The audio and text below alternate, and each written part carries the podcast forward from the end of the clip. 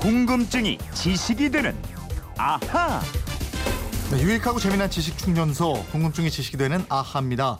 휴대폰 뒷번호 1509 쓰는 청취자께서 우리나라에는 24절기가 있는데 살다 보니 24절기에 맞춰 계절 변화가 느껴집니다.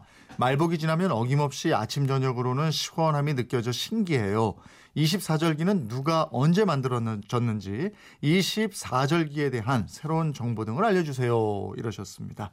나설 때와 물러설 때 때를 잘 아는 김초롱 아나운서 알아보죠. 어서 오세요. 네, 때, 때, 때, 네, 때 김초롱입니다. 김초롱 씨는 24절기 중에 어떤 절기가 제일 좋아요? 어, 조금 있으면 백로잖아요. 네. 올해 9월 7일이 백로더라고요. 네. 이슬이 내리기 시작하는 어, 그 시기. 그래요? 저 이슬만 먹고 살게 생기지 않았어요. 예, 괜히 물어봤어요. 오늘 예. 절기상으로 쳐서요. 그렇죠. 예? 새벽녘에 또 아침에 바람이 불어서 그래도 어제보다는 훨씬 네, 맞아요. 느낌이 시원하던데. 과거 같으면 이제 요때부터 제법 선선한 기운 이 느껴지고 이랬던 거거든요. 맞아요. 아우, 요번에 워낙에 열대야 때문에 힘들어가지고 말이죠. 그나마 그래도 처서니까 선선해진 느낌인데요. 음. 처서는 24절기 중에 14번째에 해당하는 절기입니다. 더위가 그친다는 뜻에서 붙여진 이름이고 모기도 처서가 지나면 입이 삐뚤어진다. 네. 처서가 지나면 풀도 울면서 돌아간다. 이런 속담이 있을 정도입니다. 근데 올해는 좀 기후 변화가 얼마나 심한지 음. 그렇게 시원하진 않아요. 그러니까 지금은 뭐 사실 절기를 모두 모르고 살아도 상관이 없잖아요. 옛날에는 네. 농업을 주로 하던 시기에는 24절기가 굉장히 중요했지만 말이죠. 맞아요. 그 절기는 농부에게는 나침반 같은 거라고 네. 하면 설명이 될까요? 이 농사를 지을 때 절대로 소홀히 할 수 없는 자연 현상을 나타내는 것이 바로 절기였습니다.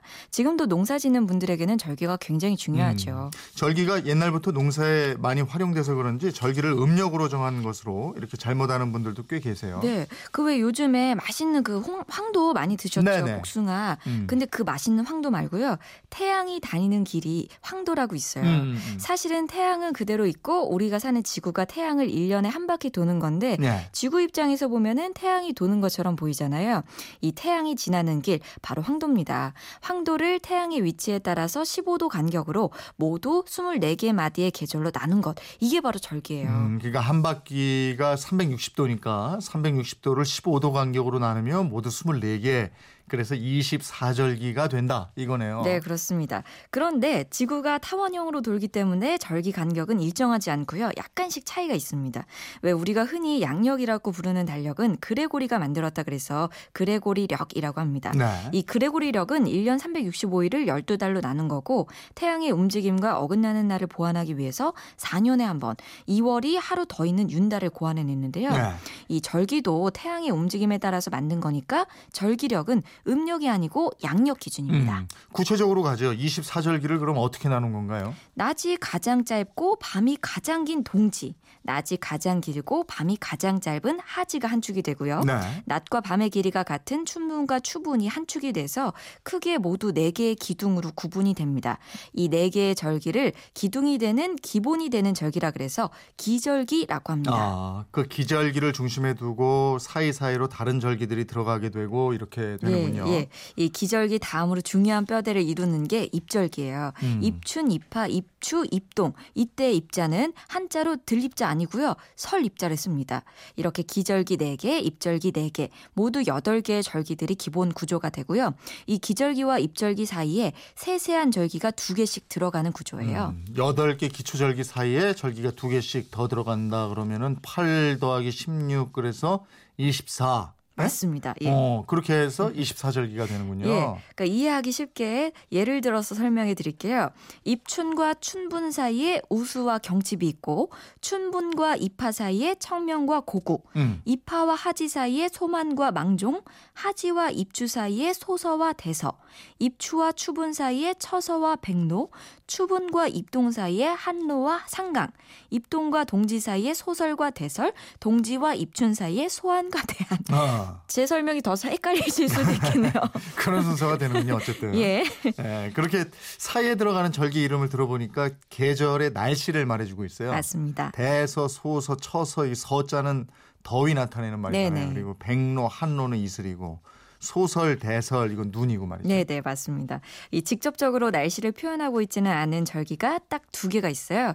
그게 바로 경칩과 망종입니다. 예. 경칩은 벌레가 겨울잠에서 깨어나다는 거고 음. 망종은 벼, 보리 같이 수염이 있는 그 까끄라기 곡식을 수확하거나 모를 내는 절기입니다. 음. 이것도 따지고 보면 용어 안에 날씨가 숨어 있다고 볼 수 있긴 하죠. 네, 그러네요. 근데 청취자분들이 많이 하는 질문 중에 이 절기라는 건 처음에 누가 만들었나요? 이런 게 있어요. 네, 그 중국의 요순 시대라고 전설상의 태평성대가 있습니다. 네. 이 시대를 이끌었던 요 임금이 24절기를 만들었다 이런 주장이 있는데 실제로는 중국 주나라 때 생겼다는 설이 유력합니다. 주나라면은 아주 오래전에 존재한 중국의 네. 고대 국가잖아요. 기원전 천년경. 예. 지금으로부터 3천년 전이니까 어, 절기의 역사가 굉장히 오래됐다고 볼 수 있습니다. 네. 이 무렵 황하 유역의 날씨와 동식물의 변화에 맞춰서 24절기를 만들었다는 거고요.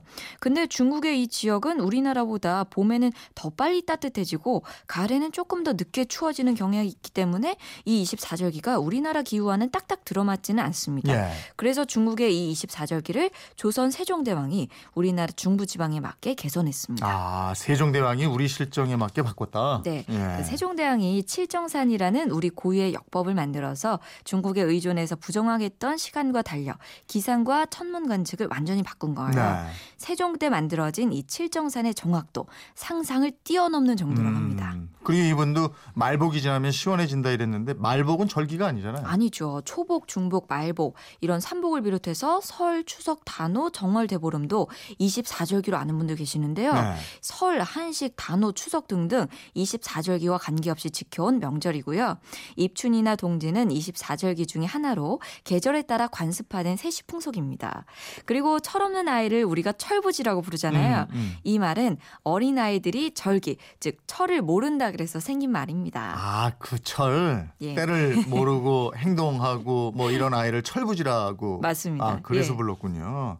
1509님, 궁금증 좀 풀리셨어요? 저희가 선물 보내드리겠고요. 이분처럼 궁금증이 있는 분들은 어떻게 해요? 네, 그건 이렇습니다. 인터넷 게시판 MBC 미니 휴대폰 문자 샵 8001번으로 문자 보내주세요. 짧은 건 50원, 긴 건 100원의 이용료 있습니다. 여러분의 호기심, 궁금증 많이 보내주세요. 네, 지금까지 궁금증이 지식이 되는 아하 김초롱 아나운서였습니다. 고맙습니다. 고맙습니다.